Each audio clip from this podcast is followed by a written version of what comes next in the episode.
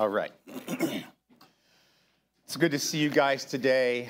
Um, by the way, the food pantry, uh, obviously, they do incredible work every week. What they did last week, or the week before last, Thanksgiving week, uh, I, I don't know how many extra tons of food it was, but it was several tons extra.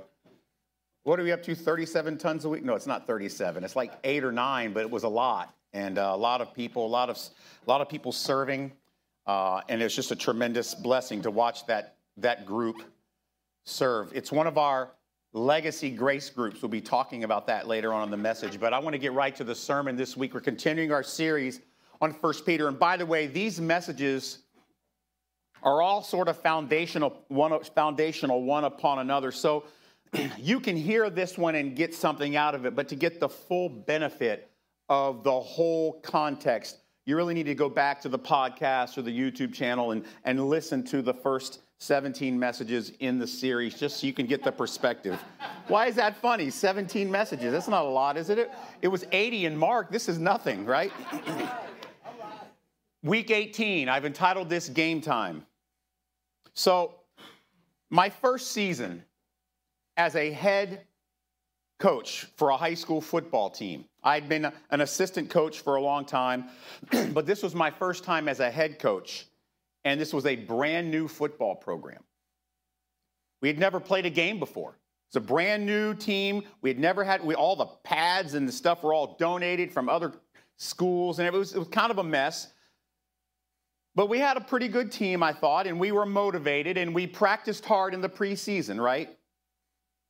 But honestly, we thought we might be surprisingly good for a first year program, but we really had no way of knowing how we measured up until we played an actual game, until we played our first opponent.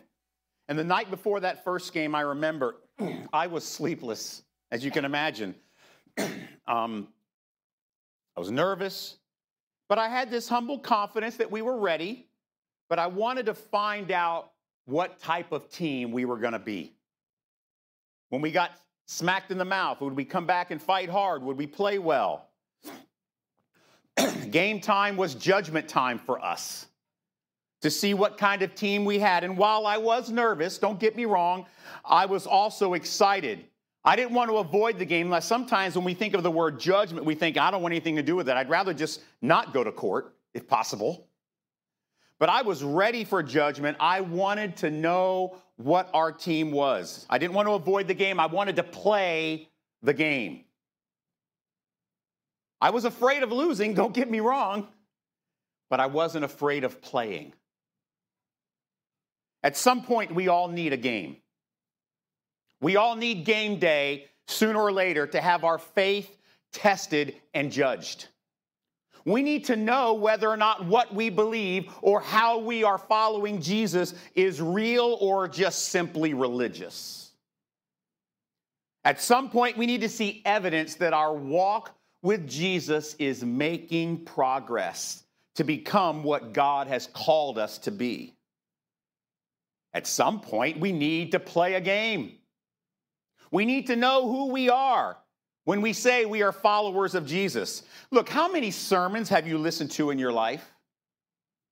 Okay, let's just make it easier. How many have you listened to here at Grace Life? And is there any way to measure how you are applying the things that we've learned from God's Word into our lives? The only way to know the only way to know how strong your faith is, how much you're learning, is to play a game. We need, church, to be tested. The problem is, too many of us are content with just practicing. We rarely get on the field to play. Our passage this week is in 1 Peter chapter 4 verse 17 and 19. For it is time for judgment to begin at the household of God. Well, let's close in prayer. That's encouraging right there, right? it's time for judgment to begin at the household of God. And if it begins with us, what will be the outcome for those who do not obey the gospel of God? And if the righteous is scarcely saved, what will become of the ungodly and the sinner? Therefore, let those who suffer according to God's will entrust their souls to a faithful Creator while doing good. the history of this passage is interesting. I've entitled this section The Household of God. Let me give you a little insight to what's going on, right? The first 20 years of this is pretty fascinating. When the church began in Acts chapter 2, that's where Peter, after Pentecost, and Jesus has been resurrected and the Holy Spirit has come upon them, they go to the temple steps in Acts chapter 2 and they begin to preach, and the scripture says thousands come to know Jesus. It's a brand new movement. It's organic. It's exciting, but it hasn't been tested yet. And initially, any persecution that the church faced was primarily just focused in Jerusalem from the temple institution, from Pharisees, from Sadducees, mostly Christians in the rest of the Roman Empire and all these other cities where Paul was traveling for 20 years were seen as this small, silly group, relatively free from persecution, a fringe type of movement. But they weren't dangerous. They were helping the poor and they were helping orphans and they were helping old people and sick people. So, no, there's no problem with them. And strangely enough, they don't rebel or they don't do anything like that. So, nobody really cared. The Romans didn't really care about the church in the first 20 years. The only people who saw the church as a threat were the Jews in Jerusalem. No one else cared. So, for two decades, this is beautiful. For two decades, the apostles traveled freely using the brilliant network of Roman roads and the infrastructure and all the order that the Roman Empire created, and they took full advantage of all of it, spreading the gospel, planting churches, preaching, teaching, training, and serving. And there was a sense of apostolic preparation for the inevitable tests and trials that were to come. The ones, by the way, that Jesus had predicted, particularly in Mark 13. And the apostles systematically, for 20 years, systematically, intentionally coordinated this message to prepare the church for dark days ahead. And then we see what happens is that there's this concept that throughout those 20 years, they said many will fall. Initially, there were many who joined the church early on, right? I mean, it's a good deal. You join the church, you get benefits because, especially if you're poor, they'll make sure you have food.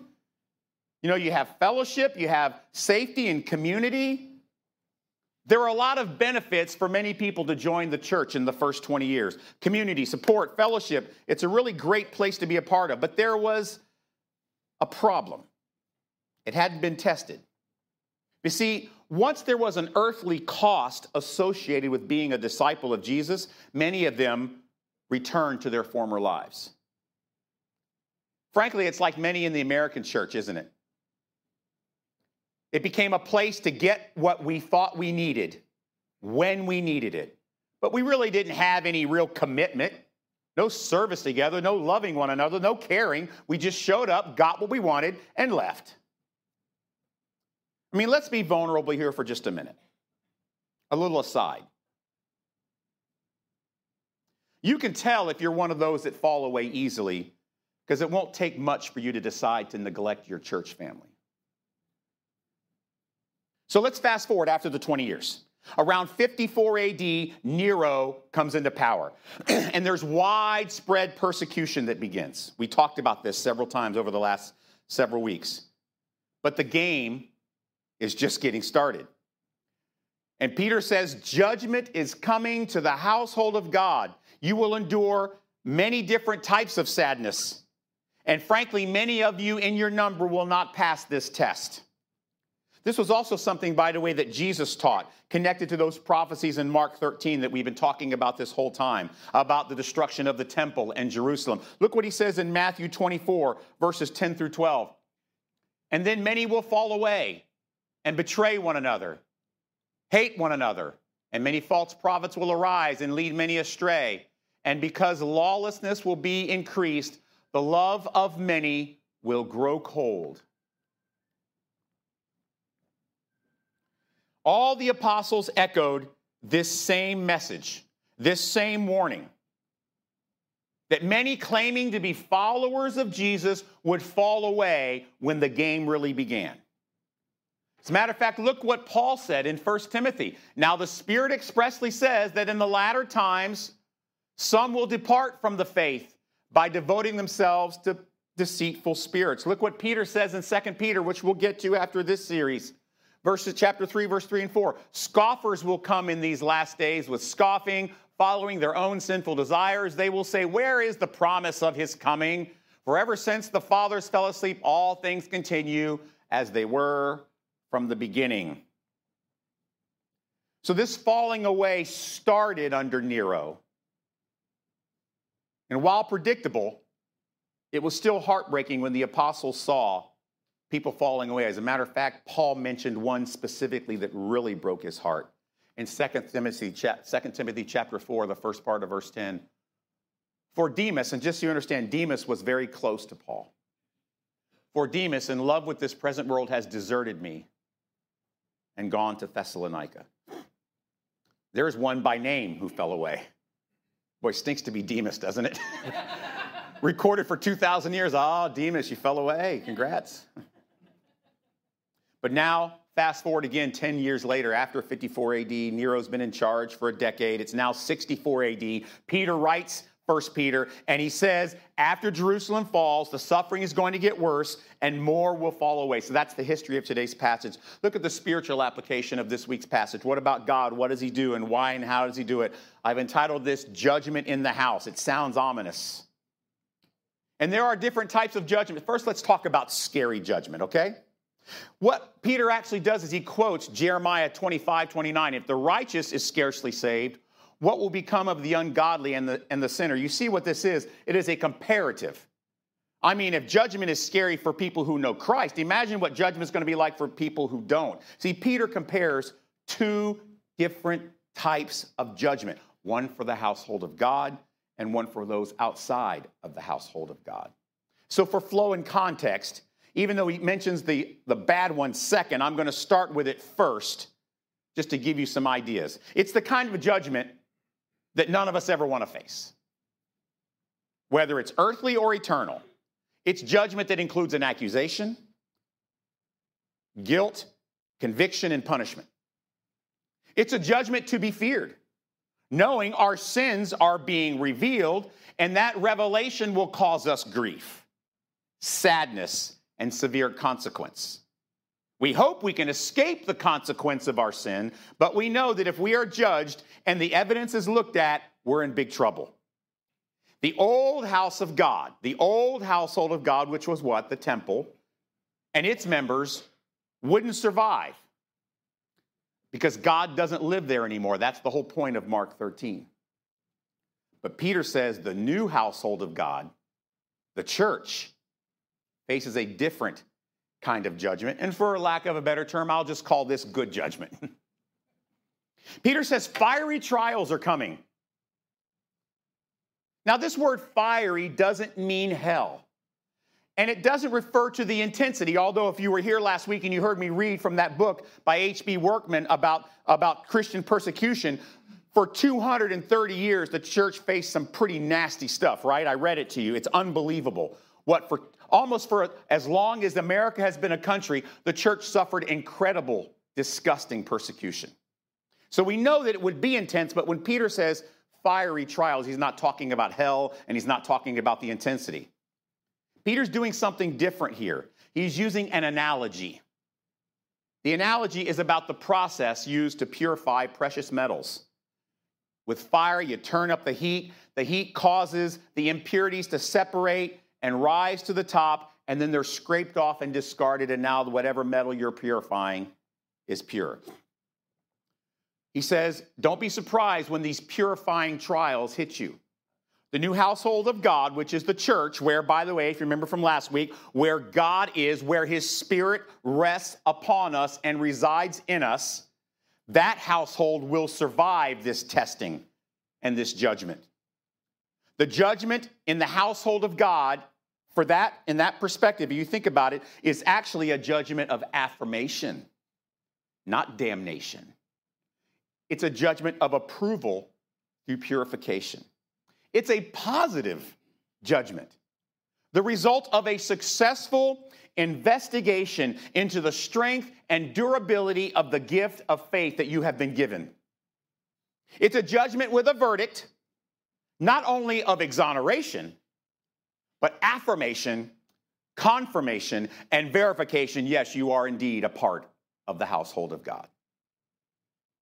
That's the kind of judgment the household of God or the church faces, where their faith, our faith, is proven reliable under any and all circumstances. It's the judgment, frankly, that if we are children of God, we can face with tremendous confidence, knowing the outcome will bring hope, peace, and joy. And you remember the definition of joy the supernatural satisfaction with the presence of God over anything else.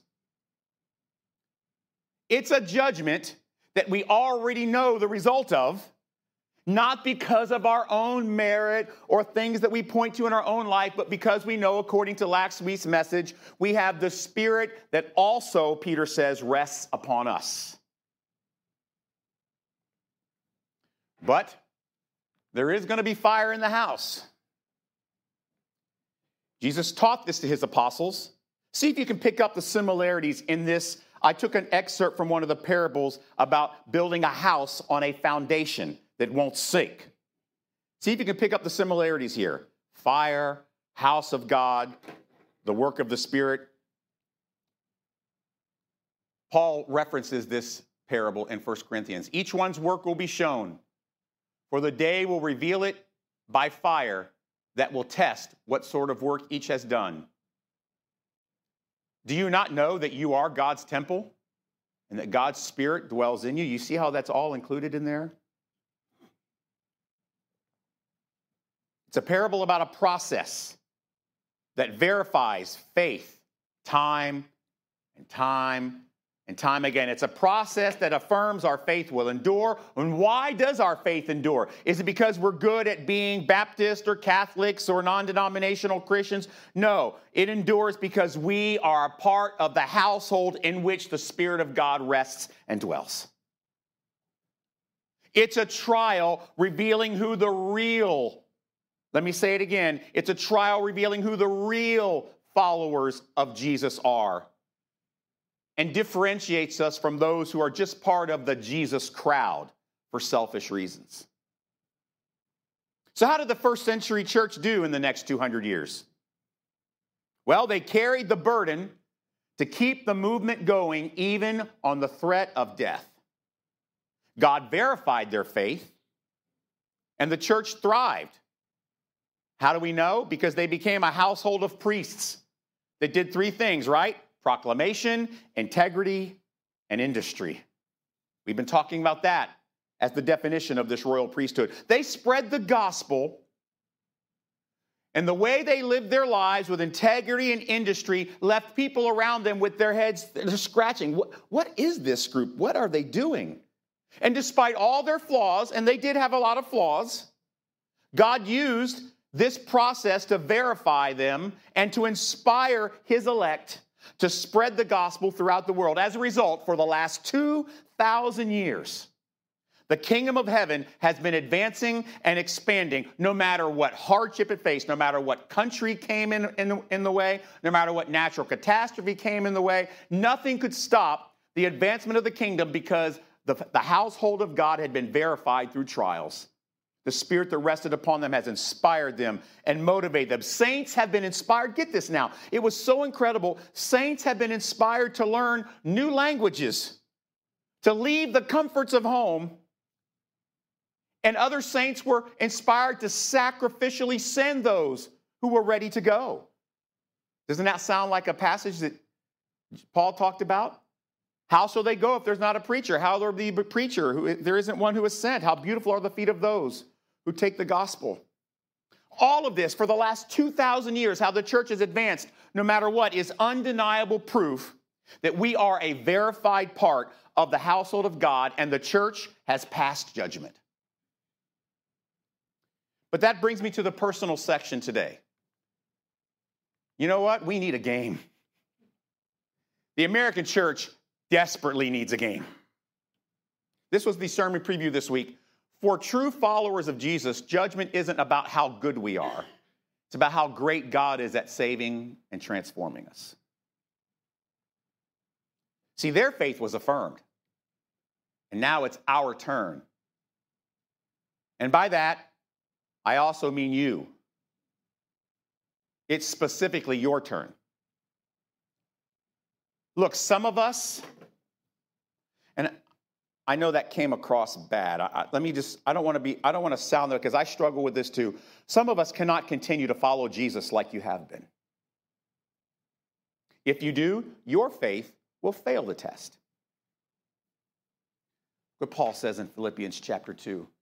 I love this verse. Therefore, my beloved, as you have always obeyed, so now, not only as in my presence, but as much more in my absence, here's what he says Work out your own salvation with fear and trembling, for it is God who works in you both to will and to work for his good pleasure. See, the question really isn't will you go through trials that test your faith, but when? And if what you believe is faith can actually persevere and that you remain faithful. Sometimes the trials aren't necessarily hardship. Sometimes it's just things that distract you from the real work of the kingdom of God, of being priests who proclaim, live with integrity, and work with industry. You have to understand fiery trials aren't punishment. Also, a lack of fiery trials isn't a sign that you've been blessed. Just keep that in mind. For a Christian, for a Christian, judgment isn't fear of consequences. For a Christian, judgment is about verification, motivation, inspiration, and affirmation. We need to be ready for game day. Look what Jesus says in Matthew 24. But the one who endures to the end will be saved and this gospel of the kingdom will be proclaimed. Proclamation. Through all, throughout the whole world as a testimony to all nations, and then the end will come.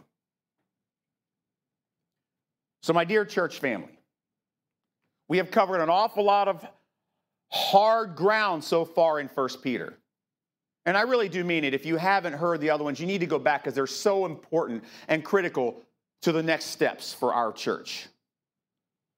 Here's some of the things we've learned. Let's just kind of recap them a little bit. We've learned that true, chosen royal priests will be committed to proclamation, committed to living with integrity, and committed to working with industry, working diligently, working hard. We've learned we will be people, if we are children of God who have been called, we will be people who learn how to submit to government, which was commanded, honor those in authority, and seek first peace above all else.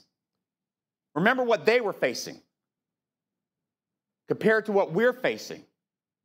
Seeking peace above all else. We have learned that we can be people, if we are children of God, who will be zealous for, the, for good, even to the point of death, if necessary.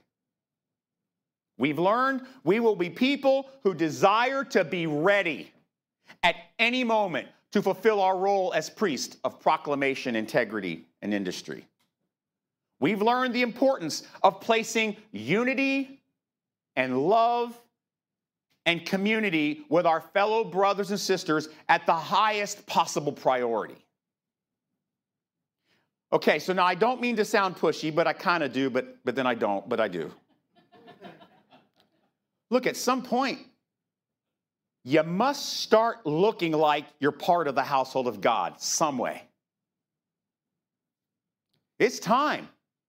It's time to verify the faith that is in the household of God, particularly at Grace Life. It's time for us to take what we've learned and verify that we are, in fact, the real thing. There must be, not possibly be, there must be evidence that we are fully embracing our role as kingdom priests of proclamation, integrity, and industry. We must show our faith our faith isn't just some silly, convenient attachment to the household of God for all the benefits it might give us or our families. That's how many people in the American church are. We are conveniently attached to the household of God. And as soon as it costs us a little bit, or there's a little struggle, or there's a strain in a relationship, we're on to the next house. See, we must demonstrate that we understand that our responsibilities within this chosen royal priesthood are real and important. We need to play a game so that we can stop wondering if we are part of the household of God and know for sure that we are. We do too much walking with Jesus in narcissistic solitude. Let me tell you something. And I'm not saying that quiet time isn't, isn't good. It, it's, it is, but you know, we have glorified quiet time in the American. The first century church didn't have time to, to curl up with their bagel and their designer coffee on the beach with a blanket and read God's word. They didn't have God's word. First thing they did when they got up, holy cow, who's going to kill me this morning for following Jesus? Let me tell you something quiet time is good, but I'll tell you this Time in solitude alone will never prepare you for a fiery trial. Ever. We cannot be convenient followers of Jesus anymore. There must be evidence. We have been called to the priesthood. Judgment is in the household of God today. There must be evidence you are irresistibly called and inspired to be a relentless, reliable part of the household of God. Enough with the practicing, church. Enough. It's time for a game. So in 2022, in response to 1 Peter, Grace Life is going to be kicking it up a notch. We're starting grace groups. But it's different than what you might think of as just small groups. It's different than that.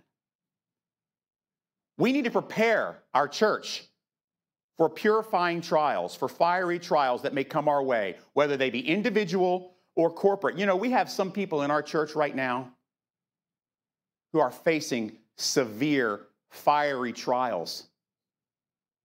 We should be so close as a church, every one of us knows who it is and knows how to reach out, but we don't. So we need this community to come together. We're going to have these grace groups, and each grace group will have three primary purposes that I see coming out of 1 Peter. Every one of them will do three things. The first thing they will do is they will give us an opportunity to live,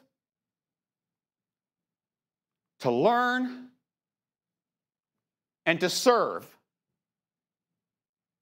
together in community.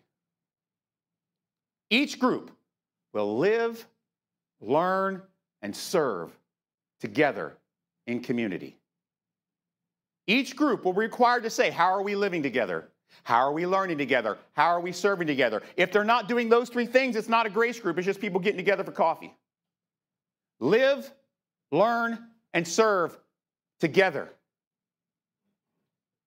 We will continue to expand current legacy grace groups.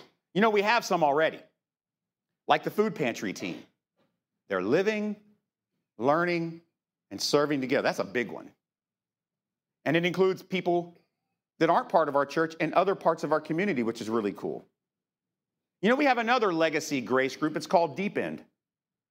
They've been living, learning, and serving together for five years, taking care of one another, loving one another when they're hurting and they're sick, we got some really cool shepherds in training running that deep end group, let me tell you, they're amazing. We have another legacy group called the worship team who's been living, learning, and serving together since the beginning. And they've gone through fiery trials. Losing our brother Al was not easy. You think he left a hole in your life? Think about those who worked with him every week. But that is a legacy grace group. We're going to add many new ones. Each one is different, unique. I think one that I'm going to be in, I think we're going to call it Believers with Baggage. That's going to be right, right up my alley, you know? Believers with Baggage, I like it. Each group will be uniquely organic and different. With the goal of having one each grace lifer would be able to connect with. Some will be permanent, some will be temporary, but each one will look and feel different, but they will all do three things live, learn, and serve together. You must be connected to endure the trials that are to come. The purification that is to come, you must be connected. Judgment in the house of God is here. But don't be nervous. Embrace it. You need a game. You need to see where you're at. It's game time, Grace Life. Are we actually ready to play? Or you just want to keep practicing? Heavenly Father, we, we are tired of being those who try to follow you in narcissistic solitude. We're tired of being people who follow and attach ourselves to the household of God when it's convenient. When we've gotten enough sleep, when our schedule works out. Lord, we want to have our faith verified because we are those who make a priority out of proclamation, integrity, and industry. We want to know that our faith is verified because no matter what happens, we are ready at any moment to share the love of Christ. We are those who are so zealous for good, we would give up everything necessary to make sure it is accomplished. We want to follow the example of our first century brothers and sisters in Christ who endured things a hundred times worse than we could ever imagine in America. And yet their legacy has left us the opportunity to be followers of Jesus. Lord, we want to play a game. We're tired of practicing. We want to play. We want to see where we're at, where we need to grow. Lord, help us to learn what it means as a church to live, learn, and serve in community together. Help us to be ready for judgment in the household of God with confidence and courage, knowing that the same spirit that rested upon them also rests upon us. We ask for this in Jesus' name. Amen. Be ready for announcements about grace groups. We'll find one you like, we hope. Have a great week.